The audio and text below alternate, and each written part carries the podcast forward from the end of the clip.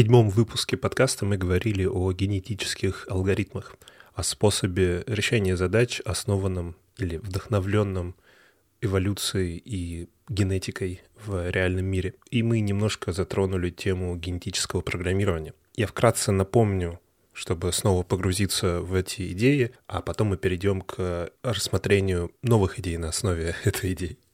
Итак, генетические алгоритмы или эволюционные вычисления, что чуть более общий термин, чуть более общая концепция, это способ решения задач, как оказалось, небольшого класса задач, основанный на тех же идеях, по которым работает эволюция и естественный или искусственный отбор в природе. Если перед нами стоит задача, и это должна быть задача, решение которой, потенциальное решение которой можно оценить каким-то образом. Можно, имея задачу и имея потенциальное решение, сказать, что это решение хорошее на столько-то процентов, или это решение близко к оптимальному. Иными словами, если у нас есть два решения, то мы можем каким-то образом сказать, что вот это решение лучше, чем вот это. Очень часто в подобных задачах нет способа удостовериться, что перед вами идеальное решение. То есть это могут быть эн пи-хард задачи, где вы можете сравнить два решения, но вы никогда не можете быть уверенными, что перед вами самое-самое оптимальное потенциальное решение. И, как правило, такие задачи очень сложно решать какими-то прямыми способами. Не существует алгоритма для решения, не существует способа найти самое оптимальное решение, но, возможно, существуют какие-то способы генерации неплохих решений. И самое главное, сравнение двух решений – не очень дорогая задача. В процессе этого искусственного отбора нам нужно будет сравнивать кучу решений. И очень важно, чтобы этот процесс не был ресурсоемким, чтобы мы могли сравнить тысячи и тысячи разных потенциальных решений и всегда по-быстрому ответить. Одно решение лучше, чем другое. Давайте возьмем за пример самую классическую задачу подобного рода. Это странствующий бизнесмен или там странствующий продавец. Идея простая. Перед нами есть куча координат городов, и нам нужно найти самый оптимальный маршрут, который проходит через все города. Самый короткий маршрут. Может показаться, что у этой задачи есть простое решение, ну, начать с какого-то города, возможно, вам нужно начать с какого-то города, и у нас, у вас нет выбора, тогда все вообще просто. Всегда нужно двигаться к ближайшему следующему городу, но такой подход не гарантирует оптимального решения. Более того, не существует алгоритма, который гарантированно создаст вам оптимальное решение, оптимальный самый короткий маршрут. И это как раз тот класс задач, где, имея решение, вы не можете сказать, что невозможно найти более лучшее решение, что перед вами самое лучшее, самый, самый короткий маршрут. Такая задача хорошо подходит под тему генетических алгоритмов и, или эволюционного вычисления, потому что если мы начнем с какой-то популяции решений, то есть мы просто создадим рандомные, случайные решения. Они все будут далеко не идеальные, они все будут, скорее всего, не короткие маршруты, но среди них мы сразу сможем увидеть какие-то лучше, какие-то хуже. Мы можем отсортировать их по этому признаку и, скажем, отсеять пятьдесят процентов самых плохих, самых длинных маршрутов. Перед нами останется пятьдесят процентов более-менее неплохих маршрутов. Далее мы используем принципы, которые использует природа, когда она с помощью мутации, с помощью размножения и с помощью отбора по каким-то признакам в течение некоторого времени улучшает состояние своей популяции. В природе эта популяция пытается адаптироваться к среде, и отбор всегда происходит по адаптивности к этой среде. Вот это выражение «выживает сильнейший», оно не совсем корректное, потому что выживает сильнейший в плане адаптивности. Выживает тот, кто лучше всего адаптируется к тем условиям, которые есть. И в природе все еще сложнее, потому что эти условия меняются. Меняется климат, меняется состояние природы, меняется набор животных, потому что и набор растений, набор любых ресурсов, которыми пользуется живой организм, потому что каждый из этих живых организмов также адаптируется и изменяется. Получается, что когда две популяции живут в одном месте, обе они адаптируются не только под изменяющуюся окружающую среду, но и под изменяющиеся друг друга. В нашем контексте, в генетических алгоритмах внутри компьютера, мы имеем дело с намного более примитивной системой, но она основана на тех же идеях. Имея эти пятьдесят процентов случайных, но более-менее неплохих решений, мы можем создавать новое поколение решений, теоретически лучших, чем эти. Мы можем использовать мутацию, В природе мутация происходит, когда по какой-то причине какие-то части ДНК меняют свою кодировку. То есть какие-то части ДНК могут просто, грубо говоря, флипнуть бит. И это может произойти из-за каких-то механических причин, тупо что-то произошло с этой молекулой.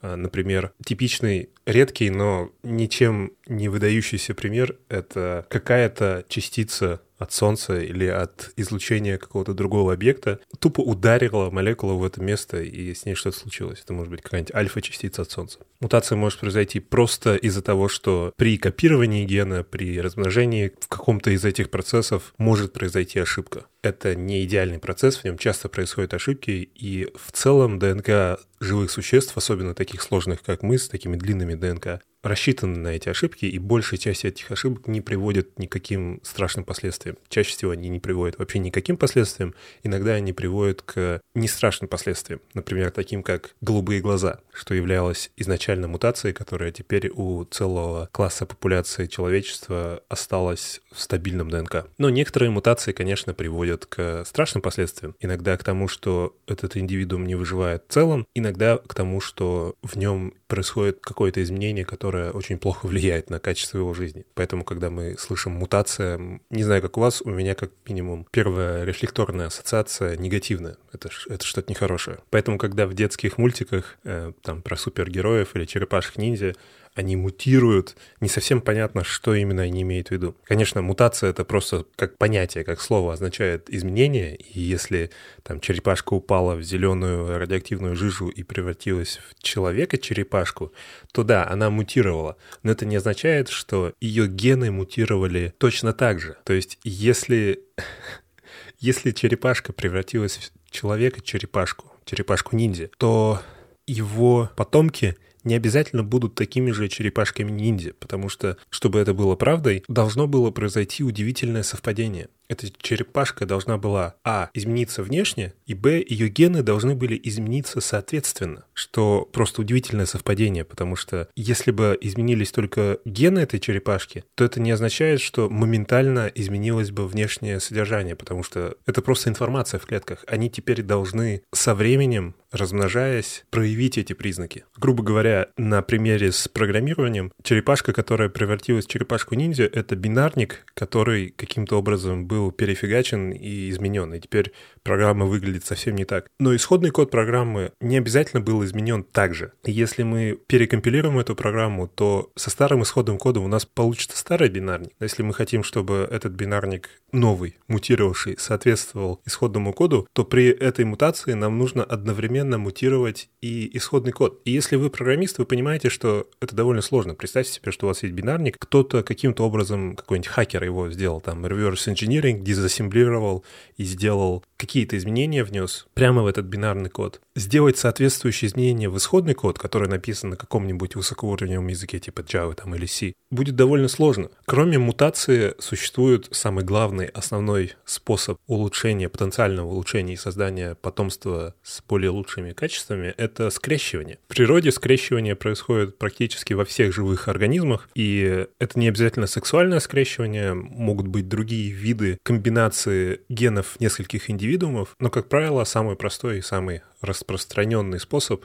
— это скрещивание двух индивидуумов, когда берутся два, желательно довольно разных индивидуумов, но каким-то образом их гены являются скрещиваемыми. Иными словами, они такие, что если взять половину от одного родителя и половину от другого родителя, соединить их, то получится ген того же типа. У него есть какой-то формат. Поэтому некоторые животные можно скрещивать друг с другом. Собаки с собаками или даже собаки с волками. Их гены достаточно близки, их форматы достаточно идентичны. Но человека с собакой скрещивать просто так не получится. Если взять половину гена человека и половину гена собаки, то получится какой-то мусор. Многие попытки сделать что-то подобное, например, взять ген от какого-то животного, которое там живет бессмертно, что-то вроде лобстера там или какого-то, какого-то морского животного, и просто встроить его в ген человека, не получится просто так сделать бессмертного человека, потому что у них просто разный формат. Опять же, по аналогии с программированием, если взять кусок кода, притом даже не изолированную, скажем, функцию или сабрутину, а просто какой-то кусок кода, который нам кажется ответственен за какую-то функциональность, из программы на языке Java, которая предназначена для компиляции в байткод для запуска на виртуальной машине на Android, и вставить ее в программу на JavaScript, которая создана для других целей, на, для работы на другой платформе, на вообще другой операционной системе и, может быть, другом процессоре, то ничего не будет работать. И когда что-то подобное получается, это или нам очень повезло, и этот конкретный кусок кода сработал, или пришлось очень много работы провести, и, и этот кусок кода каким-то образом модифицировать так, чтобы он заработал на этой конечной платформе. Так вот, имея пятьдесят процентов случайных маршрутов посещения какого-то количества городов, мы можем скрещивать эти решения и мутировать эти решения и получать новые популяции более хороших решений. Я заикнулся о формате, и здесь это очень важно, потому что конечно, мы знаем, что любую информацию можно закодировать с помощью единицы нулей. Мы знаем это с пятидесятых годов прошлого века и используем это каждый день в наших современных технологиях. Но здесь важно, чтобы этот формат был как можно примитивнее, как можно ближе к решаемой задаче. То есть такой вариант, как записать города через запятую, а потом конвертировать эту строку, скажем, там, в ю ти эф восемь, в Unicode, потом получить из этого бинарную строку и работать с ней, как с ДНК. Это не очень хороший вариант, потому что каждая точка информации внутри этого ДНК, то есть каждый город, будет закодирован неоптимально. Для его закодирования нужно будет сколько-то там байтов в Unicode. И для этой задачи это слишком много. Именно этот вариант, скорее всего, еще не очень плохой, но можно придумать более сложные варианты закодирования серии городов. Что если подумать в самый-самый низ? Насколько примитивно можно решить эту задачу кодировки списка городов? Ну, мы можем каждому, если мы знаем, что перед нами стоит только эта задача, у нас нет других городов потенциальных, у нас нет необходимости кодировать любой набор городов. Перед нами вот эти, допустим, сто городов Германии, и нам нужно закодировать только маршруты среди этих ста городов. Мы можем выдать каждому городу номер от единицы до ста. И вроде для кодирования такого количества цифр достаточно, скольки там, пять-семь битов, скажем, восемь битов для надежности. Мы будем знать, что один город — это будет восемь битов, и эти восемь битов будут конвертироваться в целое десятизначное число, которое будет означать номер города. Поэтому решение, потенциальное решение среди нашей популяции будет выглядеть как набор восьмибитовых блоков. восемьсот битов в каждом решении, потому что у нас будет сто городов в каком-то порядке. Мы знаем об этом формате, эта информация не заложена нигде в решении, но мы, смотря на решение, знаем, что каждые восемь битов — это отдельный кусок. Можно относиться к этому как к генам, то есть каким-то функционально важным частям ДНК. Поэтому, так как мы не в природе, мы можем полностью контролировать такие вопросы, как мутация и скрещивание, и мы знаем, по какому формату скрещивать. То есть мы, если берем два решения, то, естественно, нам нужно будет скрещивать их по эти восемь бит. То есть не обрезать ДНК посередине какого-то восьмибитного блока. А может быть и так, может быть и это сработает. Но пока будем смотреть на то, что нам кажется самым очевидным, самым правильным. Поэтому если мы берем два решения, и мы хотим их скрестить, например, ровно пополам, то нужно взять первые пятьдесят городов, то есть первые пятьдесят умножить на восемь бит от первого решения и вторую половину от второго решения. И соединить их, и, может быть, получится более оптимальное решение, более короткий маршрут. И таким образом, повторяя этот вопрос, повторяя этот процесс, повторяя создание нового новой популяции с помощью скрещивания и мутации, сортировки их, отбора самых лучших и снова-снова генерация новых-новых поколений. В теории самый лучший индивидуум в этом поколении будет постепенно улучшаться, и мы постепенно придем к какому-то довольно хорошему решению. И как часто в этих задачах бывает, мы не знаем, когда остановиться, мы потому что не знаем, можно ли вообще получить более лучшее решение или дальше эволюция будет застревать на этом месте. Но в какой-то момент мы можем просто решить, окей, это достаточно хорошо, поэтому мы останавливаем эволюцию и берем это решение. В конце того выпуска, это, кстати, был седьмой выпуск, мы подняли тему генетического программирования, где те же идеи используются для реального программирования, для создания кода, что звучит совершенно безумно, но если перед нами есть исходный код, и он пытается решить какую-то задачу, то таким же образом мы можем сгенерировать потенциально новые исходные коды. Мы можем комбинировать куски кода из разных программ, из разных индивидуумов, из разных решений. Мы можем мутировать куски кода, например, там, менять местами параметры или менять местами э, функции, вызовы, что угодно. Все, что можно делать в программировании, мы можем делать контролируемо, случайно, и скрещивать решения и пытаться подобрать код, который будет решать поставленную перед нами задачу. Первое, что приходит в голову, это не может работать, это безумие, и это, ну, это просто...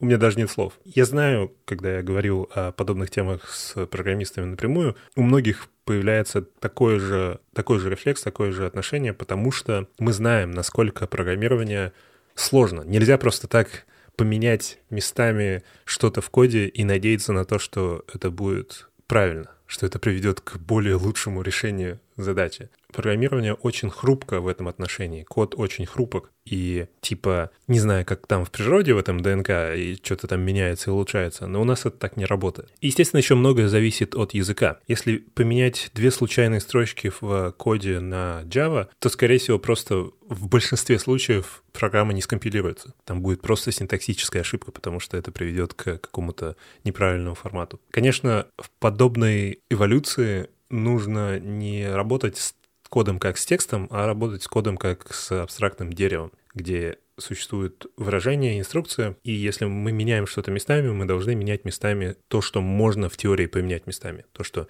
хотя бы не приведет к там, ошибке компиляции. В этом отношении очень хорошо подходит Lisp или Lisp-подобные языки, где существует гомоиконность, то есть где код является данными. И внутри языка мы можем создавать новый код. Это не то же, что там в JavaScript какой-нибудь eval, а вполне себе нормальный, безопасный способ генерации нового кода. Это абстрактное дерево исходного кода в Lisp очень прямой процесс, и имея исходный код на Lisp, можно достаточно безопасно, достаточно просто что-то в нем мутировать или скрещивать два куска кода, потому что это будут просто разные узлы и деревья, которые мы можем соединить, и как минимум синтаксически это гарантированно будет работать, это гарантированно не будет ошибка компиляции, если не включать сюда типизацию. И это правда работает, но опять же для очень небольшого класса задач, как правило, таких же задач, о которых я говорил в первом случае, где нет какого-то прямого решения, но есть способ оценки двух решений, сравнения двух решений, но мы все еще не знаем, является ли решение перед нами оптимальным. Для примера, очень часто, если погуглить там тот же Clojure, взять как пример Lisp и в Clojure поискать генетическое программирование, есть даже пара интересных докладов на Ютубе, где с помощью такого отбора мутации и эволюции компьютер пытается создать программу на Lisp, которая с помощью ограниченного количества функций пытается решить какую-то арифметическую задачу или подобрать параметры для функции, грубо говоря, что-то вроде ти ди ди, где перед нами есть тест, и нам нужно подобрать какую-то комбинацию операторов ограниченно, из ограниченного набора, которая приведет к исполнению к удовлетворению этого теста. И с трудом, но это работает. И становится интересно, почему и в том и том случае круг задач потенциальных очень ограничен? Почему мы не можем решать любые задачи? Почему сфера, где подобные подходы имеют какой-то смысл, ограничены А и Б, ограничены в той сфере, в которой конечному пользователю, как правило, нечего делать? Почему подобные подходы не могут быть достаточно универсальными или полностью универсальными, такими, что ими можно будет решать любые задачи? В конце концов, в природе эти подходы решают все задачи. Ну, самые основные, самые главные задачи. Они решают эти задачи в намного более сложных обстановках. Почему? Почему есть такое несоответствие? Появляется сразу несколько потенциальных разветвлений в этих мыслях. Во-первых, мы знаем, что кодировка в природе намного более богатая, намного более сложная, чем та кодировка, которую обычно мы придумываем. Например, та же кодировка городов или тоже абстрактное дерево исходного кода на Lisp. Это достаточно примитивная кодировка, достаточно прямая и простая по сравнению с ДНК даже примитивного организма. В ДНК примитивного организма очень много информации, и из того, что мы знаем, очень много этой информации как будто бы не используется. Когда ученые генетики пытаются узнать, какие гены ответственны за какие внешние признаки, за какую функциональность в конечном организме, большие участки ДНК как будто не участвуют в этом вообще. И если их поменять, если их мутировать, если каким-то образом влиять на них, то кажется, что организм никак от этого не изменяется, тот организм, который создается на основе этого ДНК. Но мы еще очень мало знаем об этой штуке, мы все еще мало знаем о такой теме, как эпигенетика, то, какие более сложные структуры ДНК и зависимости между структурами ДНК какими-то частями ДНК влияют на конечный индивидуум. Сейчас мы еще на том уровне, где мы пытаемся видеть напрямую вот, вот этот набор генов, вот эти конкретные закодированные буквы превращаются в такой-то внешний признак. Вот, вот этот набор отвечает за голубые глаза. И если его поменять, то голубых глаз не будет. И если его встроить в другой ДНК и заменить, то у того индивидуума будут голубые глаза. И это прямая генетика. Она нам понятна в том плане, что она имеет прямую аналогию с чем-то, что мы можем себе представить. Вот схема, вот то, что строится по этой схеме. Измени схему здесь, то, что строится по этой схеме, изменится. И любому программисту понятно. Вот кусок кода, вот что получается на выходе. Измени кусок кода, изменится бинарник. Но эпигенетика — это намного более сложный подход. Естественно, в этой генетике, природе нет никакой цели быть понятным человеку, нет никакой цели быть соответствующим нашим ожиданиям. Поэтому эпигенетика очень часто ломает наши ожидания, потому что вот есть кусок схемы, вот есть кусок кода, вот есть другой кусок кода. Между ними есть еще какие-то блоки, и зависимость между этими блоками также существует. И логика говорит, что эта зависимость также должна быть закодирована где-то в этом ДНК. Но каким образом, мы пока не понимаем, по большей части, потому что это уже не прямая зависимость такая, что вот этот бит отвечает за этот признак, а какая-то сложная надструктура, какая-то более высокоуровневая структура отвечает за какой-то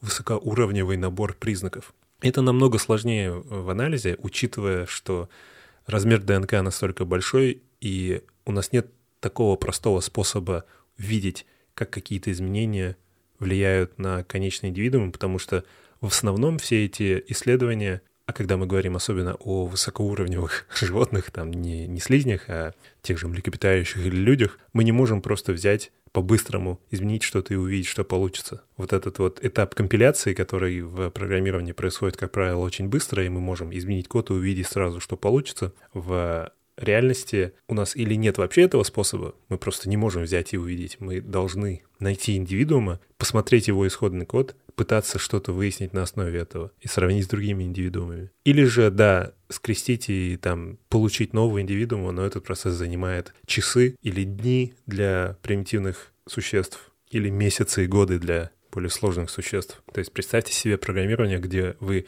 не знаете точности всех возможностей платформы, у вас нет никакой документации для эй пи ай, вы не знаете этот язык программирования, перед вами просто какие-то случайные операторы, и вы пытаетесь просто тыкаться, выясняя, что здесь происходит. Все это вы делаете вслепую, при этом эта платформа и эй пи ай постоянно меняются, естественно, нет никаких объявлений о том, что изменяется, и там, что устаревает, нет никаких деприкейшенов и ворнингов, и этап компиляции может занимать месяцы. Вот ваши условия, и вот с чем приходится работать ученым в генетике. И они пытаются сделать reverse engineering, они пытаются выяснить, что это за платформа, как она работает, какой у него эй пи ай. Они пытаются выяснить полностью формат этого языка программирования непонятного. Они пытаются выяснить формат компилятора и что в нем происходит. И при этом у них нет никаких гарантий, что вся эта система вообще достаточно простая для человеческого понимания. Возможно, она такая сложная, что наш мозг просто пока не способен этого сделать, а может быть не способен в теории, потому что нет никаких обещаний.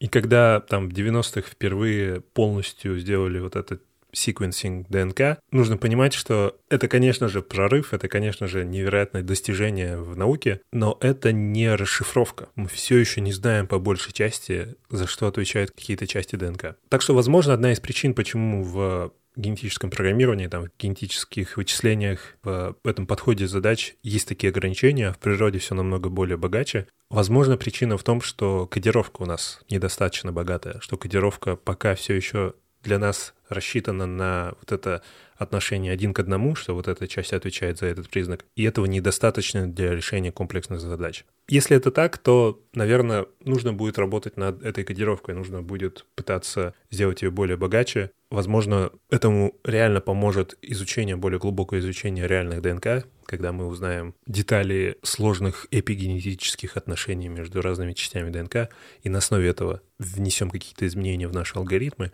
может быть, это поможет. Но, допустим, причина не в этом. Допустим, кодировка, которой пользуемся мы, достаточно хороша, и в природе она также была бы достаточно хороша. Мы, опять же, не знаем, по какой причине она такая сложная в природе, но мы знаем, что в природе далеко не все оптимально. Поэтому, если мы видим что-то в природе, если мы видим эти сложные структуры ДНК, это не означает, что они не могут быть проще в теории. Это означает, что, ну, так получилось. Поэтому, если допустить, что в кодировке проблемы нет, то следующая мысль — это ресурсы. У Вселенной, как у вообще целого процесса, к которому можно относиться как к компьютеру, на самом деле, к квантовому компьютеру, было достаточно много времени и достаточно много ресурсов для того, чтобы в какой-то точке, такой как планета Земля, создать эту кодировку и эту систему и этих индивидуумов. У Вселенной были миллиарды лет, у жизни были миллиарды лет, и популяция всегда увеличивалась, как правило. Популяция всех индивидуумов на Земле всегда увеличивалась, и если взглянуть на масштаб всего этого, то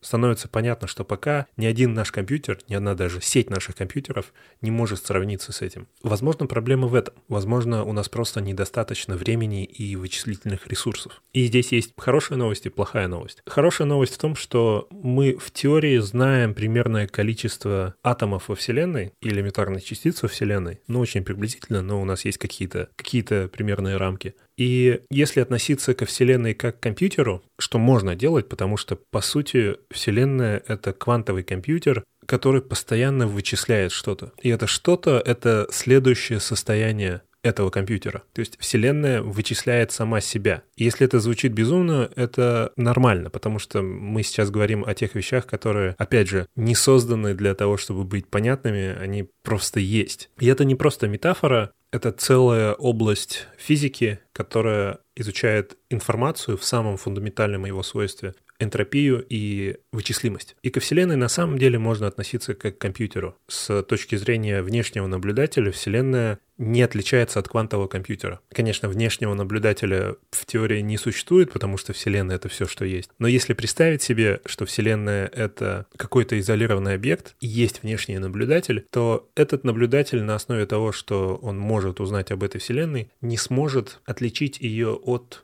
квантового компьютера подобных масштабов. И этот квантовый компьютер содержит в себе информацию и процессы изменения этой информации. И информация в этом квантовом компьютере во Вселенной — это что-то, что содержится во всех возможных состояниях. Если мы посмотрим на Вселенную, которая стоит на паузе, то у каждой элементарной частицы есть некий набор информации, куда она летит, с какой скоростью, с какой скоростью крутится. Все, что можно физически описать об этой частице, является информацией. И с каждым следующим тиком, с каждым следующим шагом времени эти частицы влияют друг на друга. Они могут удариться друг об друга и разлететься в разные стороны, при этом повлияв друг на друга и обменявшись какой-то информацией. Потому что то, как выглядела и как двигалась одна частица, будет влиять на то, как будет выглядеть другая частица, если они столкнутся. И это происходит постоянно, и это похоже на вычисление, потому что то, что происходит в компьютере, это контролируемая примитивная версия того же. У нас есть какие-то процессы, есть какие-то штуки, которыми мы информацию кодируем. Это пока не элементарные частицы, а чуть более сложные процессы, такие как электрическое напряжение. Но взаимодействуя разными кусками этой информации, мы создаем и контролируя этот процесс, создаем новые состояния, новую, новую информацию. Мы можем умножать числа, складывать числа.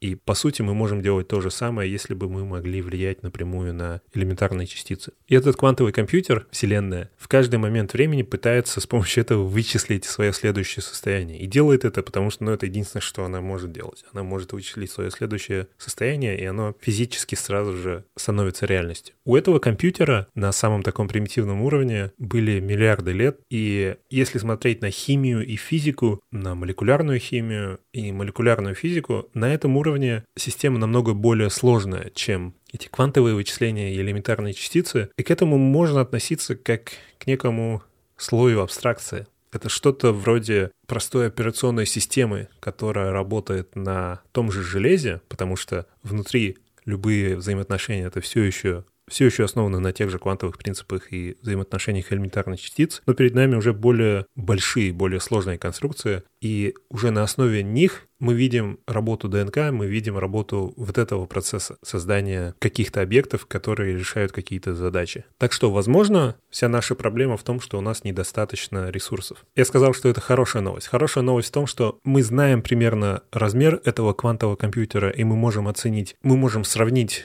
наши ресурсы и ресурсы этого квантового компьютера. Плохая новость в том, что, имея эту информацию, мы знаем, что у нас ничего не получится. Ну, как минимум, у нас не получится сделать полную симуляцию подобных масштабов. Потому что, оказывается, чтобы сделать, скажем, симуляцию Вселенной, нам нужен компьютер без проблем. Нам нужен компьютер очень мощный. Но этот компьютер должен быть примерно такого же размера, как Вселенная. Для симуляции Вселенной на квантовом уровне нам понадобится еще одна Вселенная, которая будет новым компьютером. Конечно же, мы можем сделать более слабые компьютеры и симулировать более маленькую Вселенную. Но пока, даже скомбинировав все, все наши ресурсы, все компьютеры, которые когда-либо существовали, мы еще очень далеки от создания такого количества вычислительных ресурсов, которые были бы достаточны для решения задач, которые решила Вселенная. Но даже если мы допустим, что проблема не в этом. Допустим, у нас будет достаточно мощные компьютеры, и мы в следующем выпуске поговорим, как они могут быть достаточно мощными, потому что в текущем положении вещей, кажется, они не могут быть достаточно мощными для такого масштаба. Но, допустим, мы, мы сможем сделать какие-то супермощные квантовые компьютеры, в них будет огромное количество стабильных квантовых битов, и ресурсы, грубо говоря, не проблема. Ну тогда что-то, возможно, может получиться. Здесь у нас снова идет разветвление мыслей, потому что если мы можем сделать достаточно мощный компьютер, способный работать с таким количеством информации и обрабатывать такое количество данных достаточно быстро, то в каких областях и как это может применяться? Ну, в тех областях, в которых генетическое программирование и вычислительные способы, основанные на эволюции, на эволюции, используются сейчас. Естественно, в тех же областях мы также сможем использовать этот более мощный компьютер, более мощные подходы. Это некие контролируемые области, где ограничен домен, где ограничена сфера и есть очень четкое моделирование. Вот та же проблема с поиском оптимального маршрута — это очень ограниченная задача, и в ней есть модель, которую мы придумали. Мы придумали, что эти города кодируются в числа, и мы полностью контролируем этот формат, мы точно знаем, что за что отвечает, и здесь все еще этот подход, конечно же, будет работать. Он будет работать, скорее всего, лучше, потому что у нас будет больше ресурсов, больше способа генерации, больше способа скрещивания хороших решений. Чуть более сложная задача — это все еще контролируемая сфера, но нет четкого моделирования и нет четкой оценки сравнения двух решений. Это, например, какое-то искусство. Если использовать подобные алгоритмы для рисования картинок или, может быть, генерации лиц, как это сейчас делается с помощью нейронных сетей, или написанию текстов, что-нибудь, что сложнее оценить, что нельзя просто взять две картинки и сказать, что это лучше, где, возможно, все зависит от вкуса человека и каких-то субъективных частей, неподвластных простой оценке, то, опять же, подобные алгоритмы и подобные подходы также имеют место быть, как минимум, потому что они имеют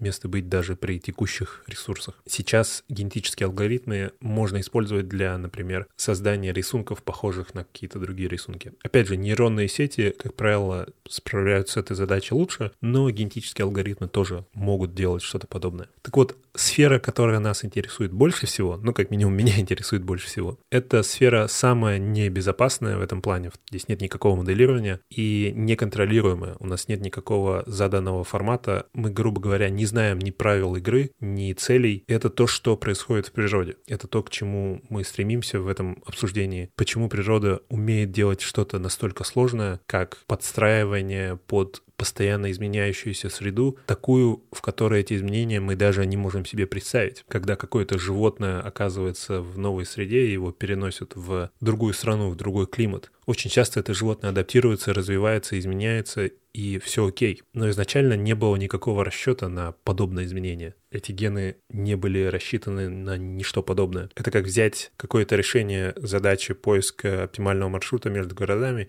и перенести его вообще в другой домен, перенести его в решение задачи, связанных с шахматами. Сможет ли это решение подстроиться под новые условия? Скорее всего, нет, оно просто не будет иметь никакого смысла. И вот эта область, о которой я хочу поговорить. В природе подобные изменения часто не приводят ни к чему, как минимум, плохому, потому что, как оказывается, ДНК и природа в целом умеет очень хорошо справляться с ошибками. В этом отношении нам, опять же, многому чему стоит поучиться у природы, потому что наш исходный код и тот код, который пишем мы, очень-очень хрупкий. Одна запятая, одна точка с запятой, и наша программа может не запуститься вообще. В ДНК сложных организмов при каждом копировании могут быть некоторые ошибки. Просто представьте себе, что вы копируете исходный код вашей программы, но вы делаете это постоянно на каких-то дискетах в комнате, где куча магнитов. И при каждом копировании что-то где-то ломается. Любой программист с ума сойдет работать в таких условиях, он просто не сможет ничего делать. Но природа научилась справляться с этим, потому что, ну, это такие условия. Ей были даны, даны такие условия. Идеальное копирование невозможно.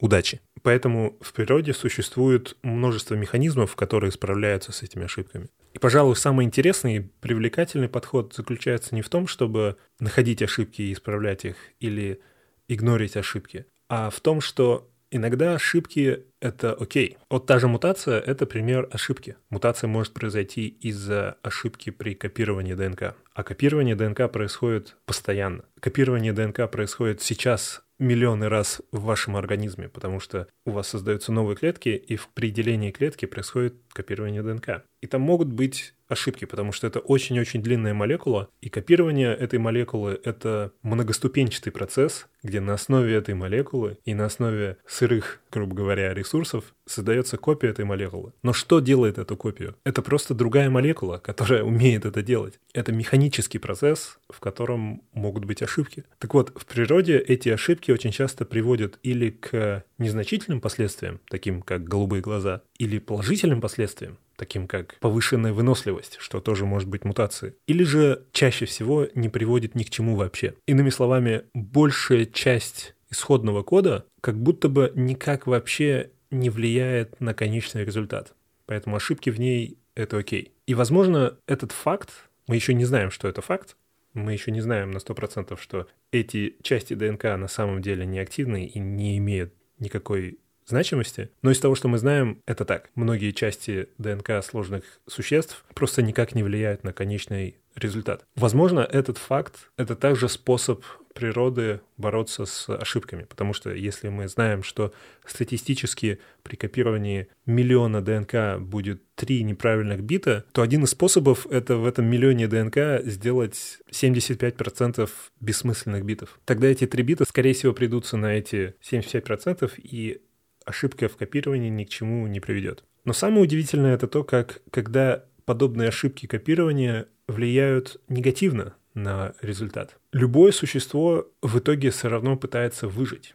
И если мутация привела к чему-то нехорошему, к какому-то, скажем, уродству, то этот индивидуум, тем не менее, пытается адаптироваться и пытается выжить даже в этих новых условиях. Жизнь и живые существа, а я к ним отношу, естественно, и растения, и даже давайте для простоты отнесем вирусы, всегда пытаются адаптироваться и выжить в любых условиях. Поэтому, возвращаясь к нашим гипотезам и к разветвлениям наших мыслей, почему генетические алгоритмы и эти подходы вычислений не работают так же универсально, как это происходит в природе? Если нет проблемы кодировки, если нет проблемы масштабов и ресурсов, то, видимо, есть проблема в том, как мы пишем код. Не стиль кода, не язык программирования, не конечная платформа, а фундаментально наш подход к тому, что программирование создано человеком на основе его понимания того, как все четко и идеально должно работать. Но оказывается, что в реальности все далеко не так четко и идеально. Поэтому тот факт, что мельчайшие изменения в исходном коде любой программы на любом языке программирования обычно приводит к очень нехорошим последствиям, точнее, никаким последствиям. Программа просто не запустится. Возможно, этот факт мешает. Возможно, наши технологии, наши подходы, наши идеи того, как мы изначально построили компьютеры, ее архитектуру и вообще понятие компьютерного кода несовместимо с подобными системами. Поэтому давайте в следующем выпуске поговорим о том, как в теории может выглядеть мир пер- персональных компьютеров в параллельной вселенной, мир компьютеров, основанных на тех же принципах, на которых основана природа. А в выпуске после этого, в третьем выпуске, поговорим о том, какие компьютеры, какие системы, какие языки программирования потребуются для того, чтобы подобный мир могут быть реальностью. Этот подкаст возможен благодаря замечательным патронам. С момента последнего выпуска у нас появились новые патроны. Максим Князев, Кристина Демещик, Олег Белык, Белик, Ярослав Тегарев, Никита Архипов и Влад. Если вы еще не знаете, то я обычно всегда произношу все фамилии неправильно, поэтому не обижайтесь. Спасибо большое за поддержку. Вы тоже можете стать патроном на сайте патреон точка ком и выделить любую сумму вознаграждения за каждый выпуск, и в месяц выходит не более четырех выпусков. У подкаста также есть патрон в виде компании. Это компания Target Process. Они создают софт для команд, в том числе команд разработчиков. Зацените их, возможно, вам понравится этот продукт. Спасибо всем патронам. Пока.